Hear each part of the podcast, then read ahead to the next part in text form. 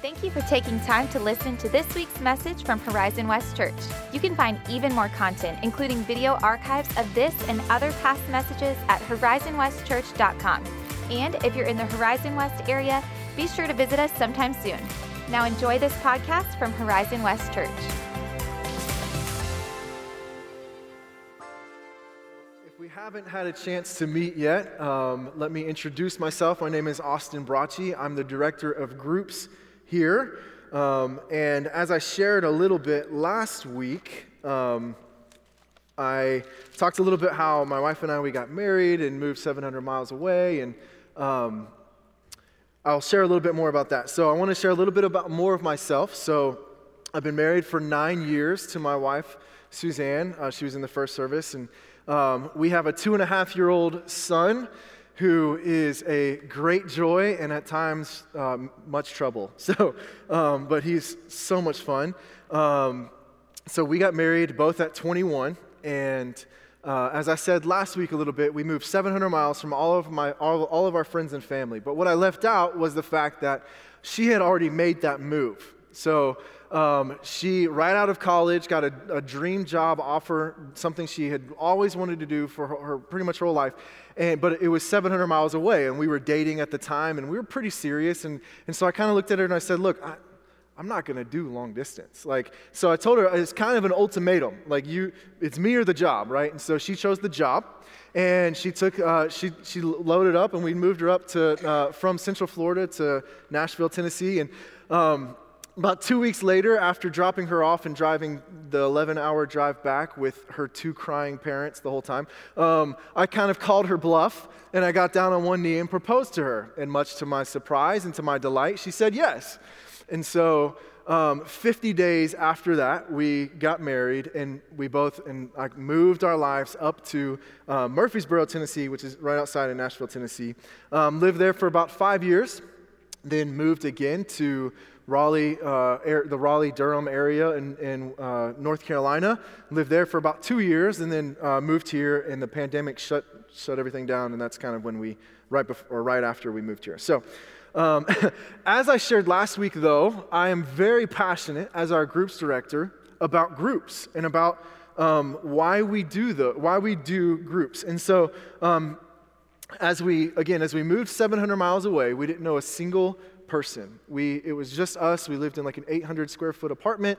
We had a puppy, and that was it. And so um, we were out furniture shopping one day, and, the, and the, guy, the guy selling us our furniture said, You should try this church. It's a great church. And so we went, and that church was, was experiencing a, a massive boom, which was awesome. And, but it was like we were funneled in, a bunch of us, into a small space, and we were there for an hour and then kind of funneled back out. And We listened to a great sermon and listened to great worship music, and that was it and we just could not meet anyone. And so someone else had told Suzanne through her, through her job, she said, Hey, you should come to our church, and I'll let my daughter, who is your age, know that you're coming, and you should come to Sunday school and join their Sunday school class. And, and we're like, Oh, well, Sunday school, first Sunday, like, that's kind of tough. But we did it. We kind of like, let's step out in faith. And, and that couple, as well as two other couples, were there to kind of receive us.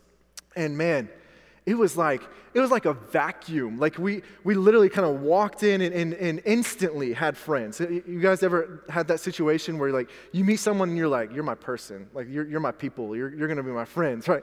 And so we kind of got like sucked in. I was like well, i don't even know if we like this church yet but we like these people and so we're gonna come here because we want to be with these people. And they were inviting us out to dinner and they, we started a group and then we were now studying the word together and all this stuff.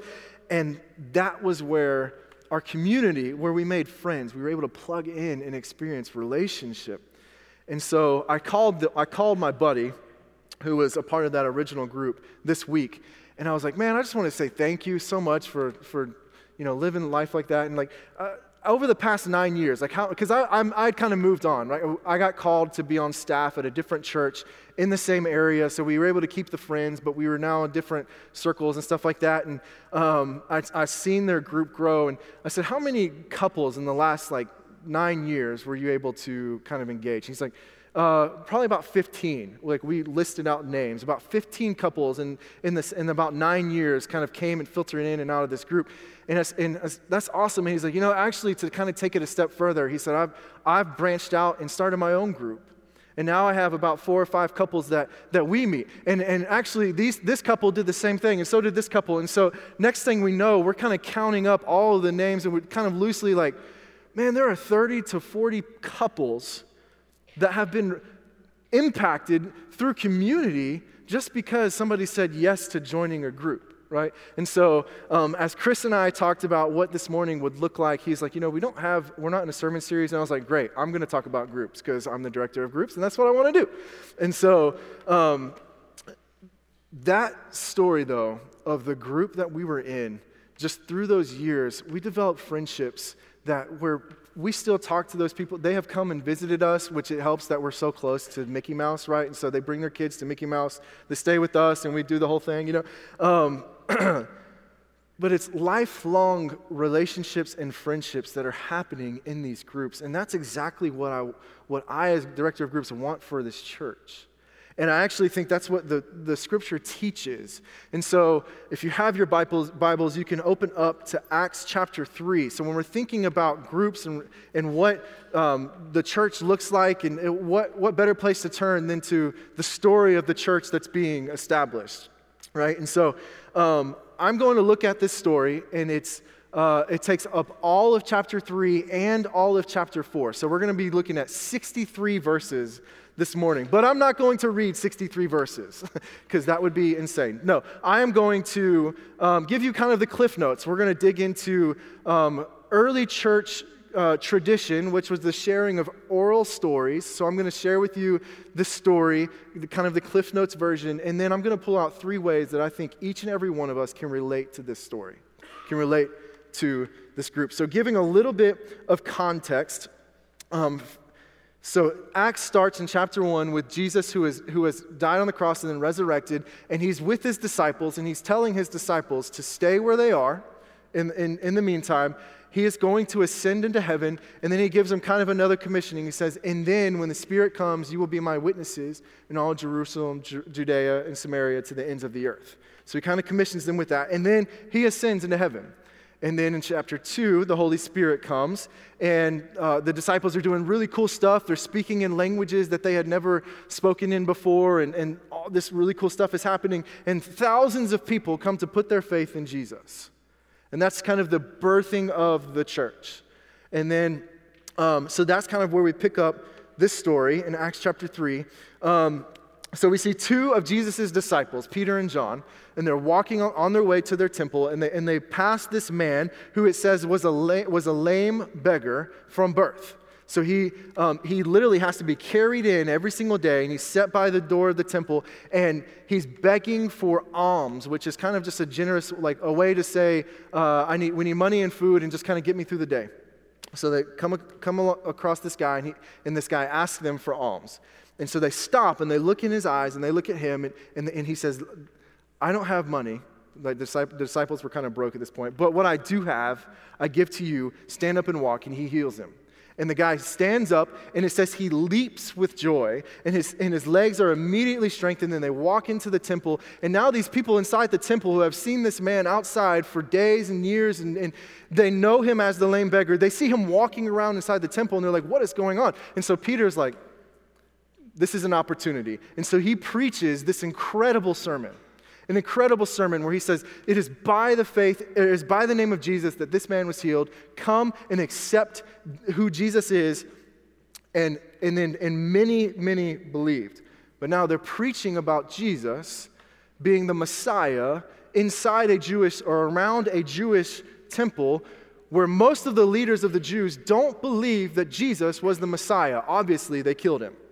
And so um, this kind of riles up a crowd, right? And so Peter and John end up actually being arrested, as well as the, the lame beggar who is he's he was now healed. They're all three of them are arrested and held overnight. And the high priest end up finding themselves in a pickle. Now, do you guys are you guys familiar with what a pickle is? Obviously, it's a you can eat a pickle, but in baseball, there's this thing called a pickle where you get stuck a runner gets stuck in between two bases right? And they're trying to get to trying to get back to one of the bases safely. And there's, uh, you know, they're throwing the ball back and forth, trying not to get tagged out. Well, the, the, the Pharisees, the high priests in this point, are kind of in a pickle. And on one side, they see this man who is, who is lame from birth, who is, um, who is healed.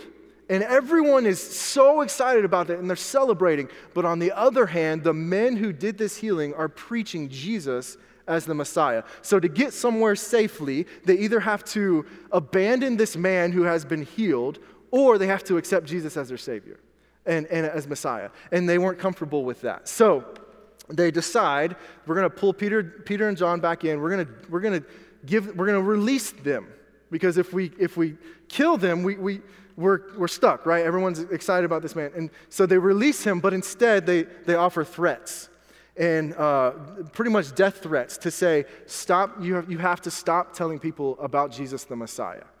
And then, so Peter and John are released, and they go back to the church, and we're going to talk about that last step a little bit more later on. So, whew, okay, that's basically all, all 63 um, verses. I encourage you this week to open up Acts 1 through 4 and to just maybe read a chapter a day and, look at the way that the Spirit moved in the, in the establishment of the church. It's a, it's a phenomenal story. But as I studied the story, I, I saw three distinct ways that I feel like every single one of us can relate to this story. And so that's how we're going to kind of break up the passage. And so, that, so my first relation is re- relation number one I see a great need. I see a great need. As I said, if you have your Bibles in Acts 3, um, we'll just read it. Acts 3, chapter, or verse 2. It says, And a man lame from birth was being carried, whom they laid daily at the gate of the temple, that is called Beautiful Gate, to ask alms for those entering the temple. So I've already said this man is lame from birth, he's, which means he's fully dependent on those around him to get him through the day. It means he has to, he, um, I, uh, one person, uh, sorry, um, a, uh, wow, brain blank. Um, so one commentator said this man was both broken and broke. He was both broken and broke. And he was most likely broke because he was broken. So he, there was nothing that he could do to to better his circumstance, he had to literally be carried in every single day and beg for just the little bit here and there. Maybe someone would give him a little bit of change or a little bit of food. And as I read this story, I came to this realization that I am that man, that we are that man. And now, I'm not so much physically right now. So I've, I have had a physical break of, the, of my ankle and my bone, and, and I couldn't get around. And I remember I was in a cast, and someone was like, How do you, you know, scratch an itch inside of it? And I was like, I literally have to pray the itch away, right? And there's, so I, we, some of us know what it's like to be dependent, fully dependent, because we're, we're broken. Some of us know exactly what it's like to be broke, like zero money in our bank account. How are we going to feed our family, right? Um, but I believe in Scripture, the Scripture teaches that from birth, we are spiritually lame.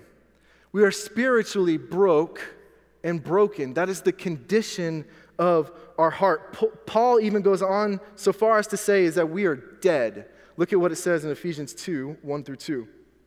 And you are dead in your trespasses and sins in which you once walked.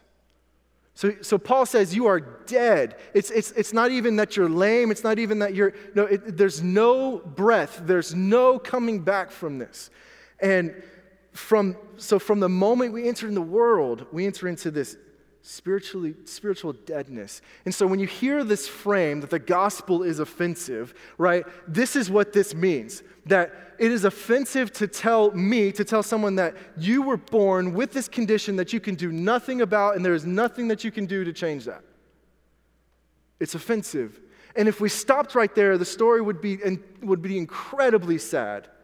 It just would be, there would be no reason to come here on Sunday mornings. But fortunately for us, the story doesn't stop there. We, I, the next thing I see in chapter 3 is this the gift. And this is in chapter 3, verse 6 through 8. It says, But Peter said, I have no silver and gold, but what I do have I give to you. In the name of Jesus Christ of Nazareth, rise up and walk. And he took, he took him by the right hand and raised him up, and immediately his feet and his ankles were made strong. And leaping up, he stood and began to walk. And he entered the temple with them, walking and leaping and praising God. So we have this gift that is given. When, every time I read this passage, I think about in my last church um, in the Raleigh Durham area. You have Chapel, you have UNC Chapel Hill, NC State, and Duke. Right, so every August and January, you have an influx of about 150 to 200,000 college students. And during this time, the pastor would say that their, their attendance would double, would almost triple, right? But their average weekly giving would, would go up by about $17 a month or a week, right? And so they even, he even tells a story one time about them passing the, passing the offering plate, and in it was a bacon, egg, and cheese biscuit, right? And, and on that was written, Silver and gold I have not, but what I do have I give to you. Right? So co- college students bring a lot to a church, and money is not one of them, right? But that's a funny story, but the truth is that we that God has given us something greater than we can ever know to ask for. Just as this man didn't, wasn't asking to be healed.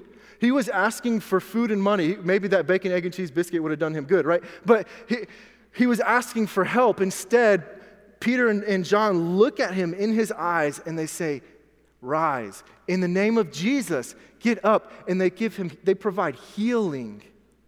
And so, if we are that man, we are also, we too are off, also, also offered a gift that is greater than we could ever imagine, and that is the resurrection from the spiritual deadness in which we were born into. Look at what Paul goes on to say in Ephesians 2.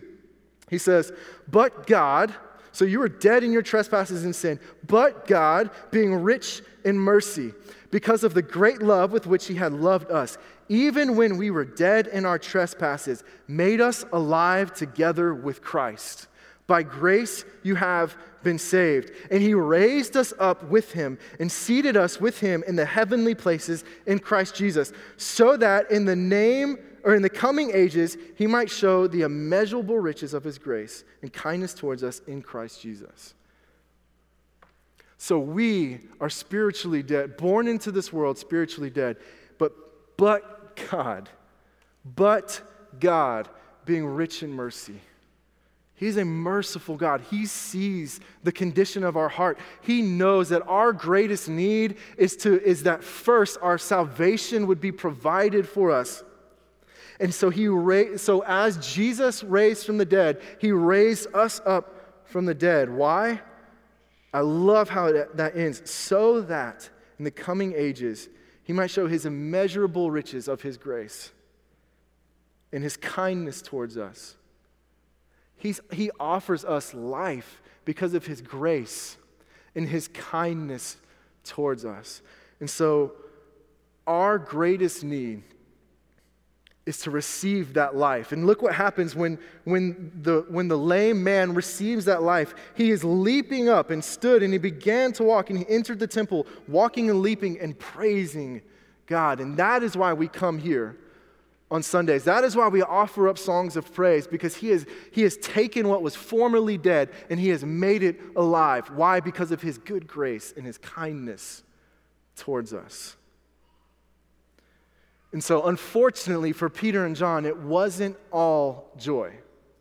As, we as I said earlier, these men preached a great sermon, and then the next relation that I see is a great trouble a great trouble. Immediately following this miraculous healing, look at what happens in chapter 4, verse 1.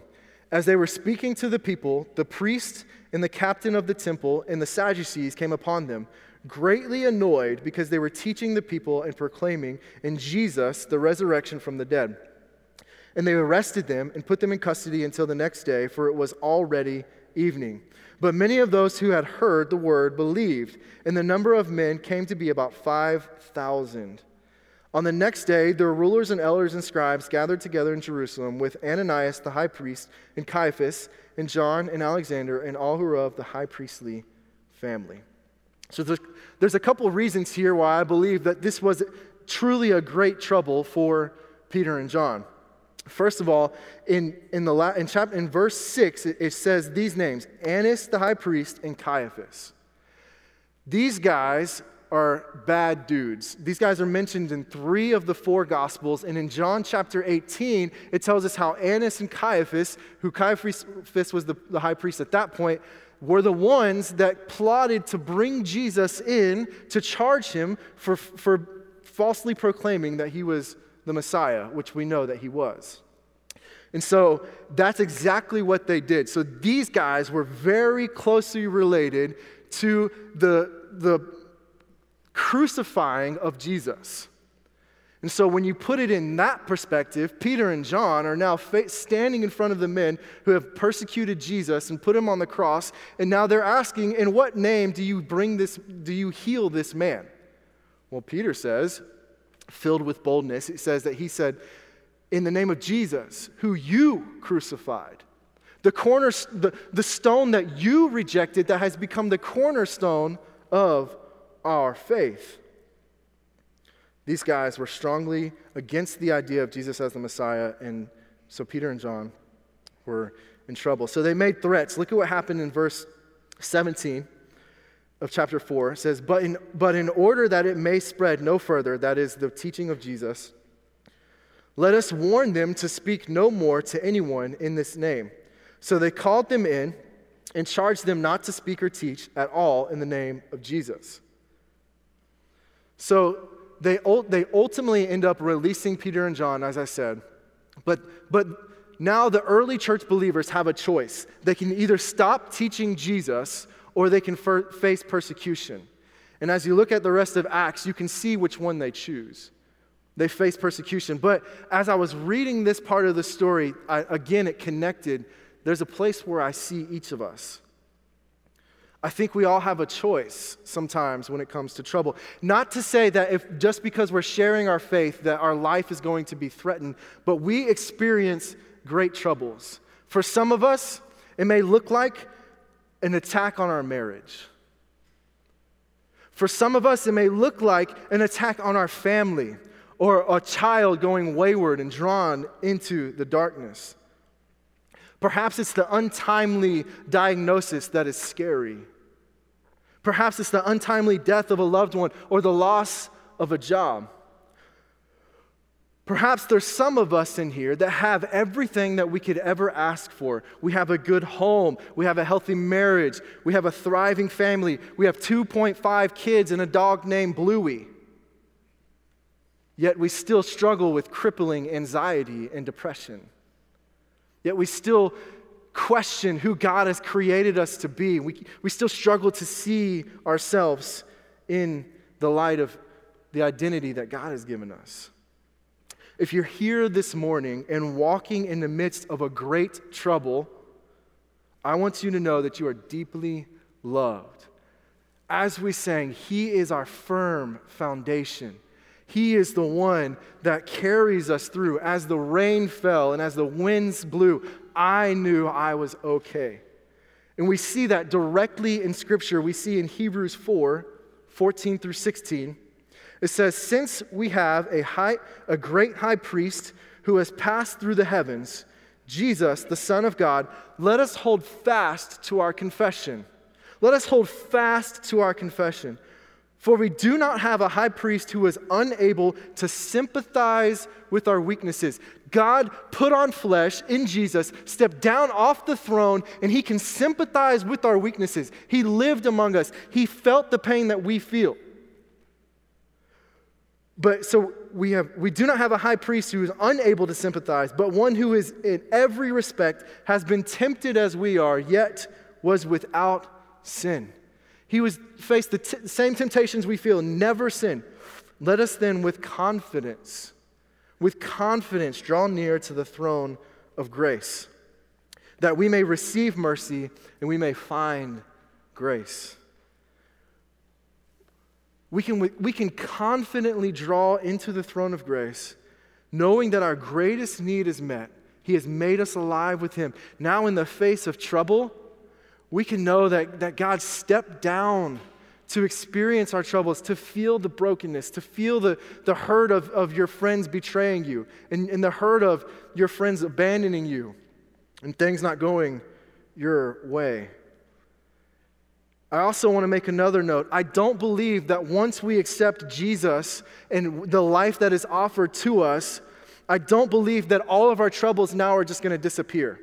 I don't believe that we can just have more faith and things will go, and, and our finances will get better, and our jobs will get easier, and our, in fact, I, I, believe the opposite. Jesus himself said that um, in this world you will take heart, but, or you will face trouble, but take heart because I have overcome this world. God can use those troubles to draw us closer to Him like never before.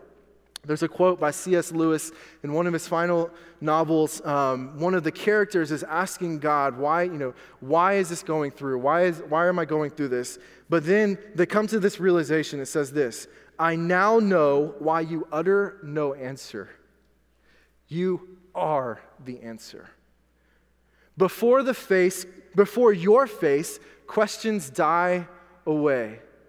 What other answers would suffice? So if that's you this morning, if, you if God has not answered you or, or taken away your trouble, He is the answer. He sent Jesus to live, to die, and, and to raise for us to make us alive. And that is the reason why Peter and John are able to say in, in, in, verse 20, For we cannot help but to speak of what we have seen and heard. So they, they, he says, You decide whether it's okay to listen to God or to man, but we cannot help but to speak of Jesus because Jesus is our helper. He is our great help in our trouble. So we have a great need, we have a great trouble. And then the relation number three is a great community. Is a great community. After facing their greatest trouble, look at what the first thing says that they, they did was in, in Acts 4 23. When they were released, they went to their friends and reported what the chief priests and elders said to them. They went to their friends. The first thing they did as they were released, they went to their friends. And now look at what their friends do in, in verse 24. And when they heard it, they lifted up their voices together to God and said, Sovereign Lord, who made the heavens and the earth and the sea and everything in them, and so on. And we'll talk about that, what they said. But they went to their friends, and then together, their friends went to the Lord. I love everything about this response. I love everything about this response. Peter and John knew when difficulty arose that they needed their community, that they needed the body of believers that God had placed them in for that specific moment in time. And the body, the, their believers around them knew when difficulty arose, they needed God. And so together, they went to God and asked of Him a couple of things. They turned to each other, and then together they turned to God. And I've seen this play out multiple times. As the director of groups, I help oversee a lot of our groups. I also lead a group myself.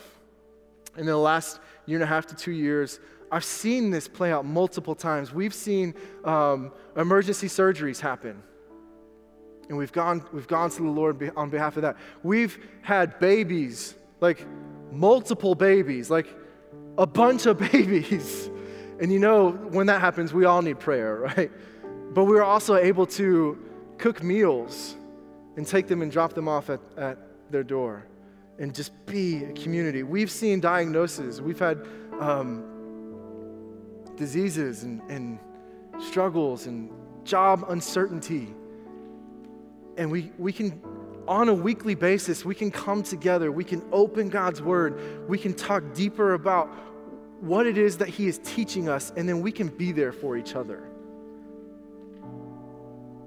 And so I think it's just beautiful to see in Acts how God was using the community of, of, of believers in the early church to build each other up. And I also don't want to wash away the prayer.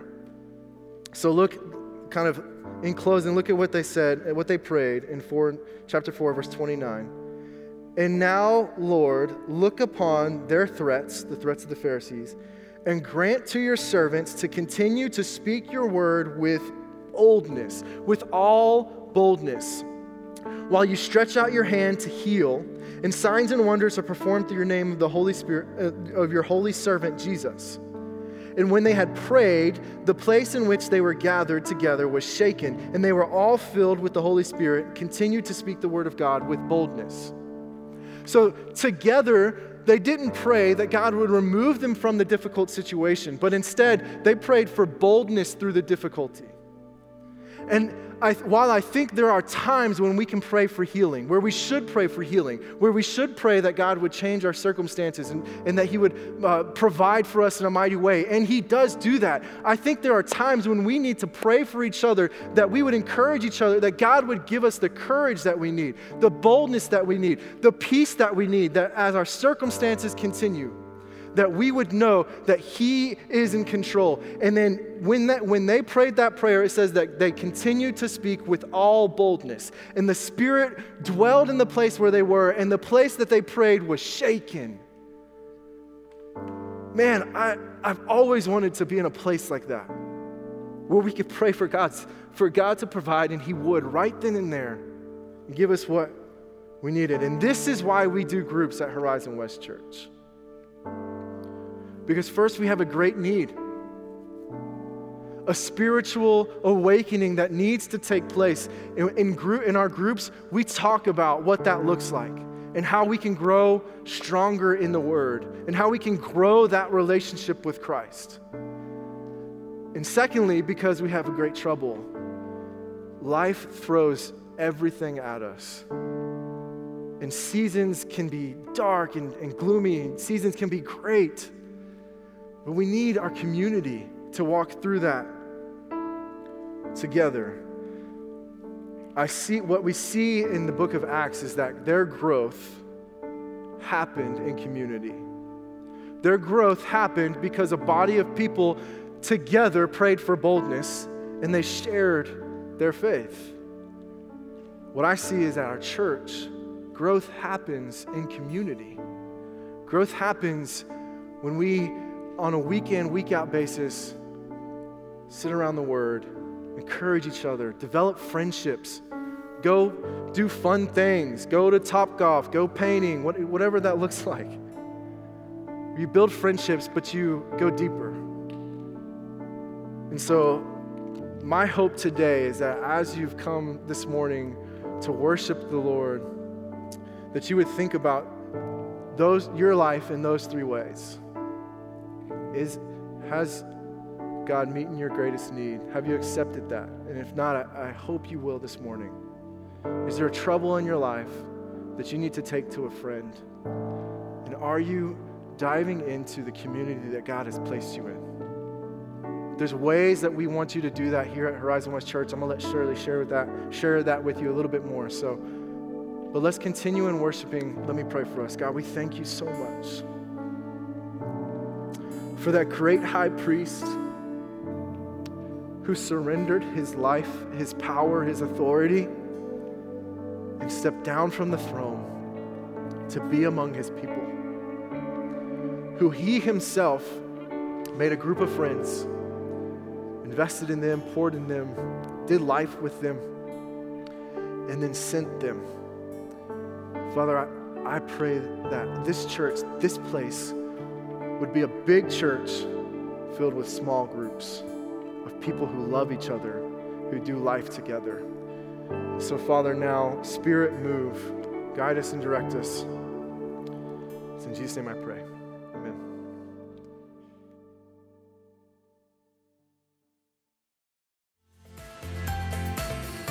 Thanks again for listening to the Horizon West Church podcast.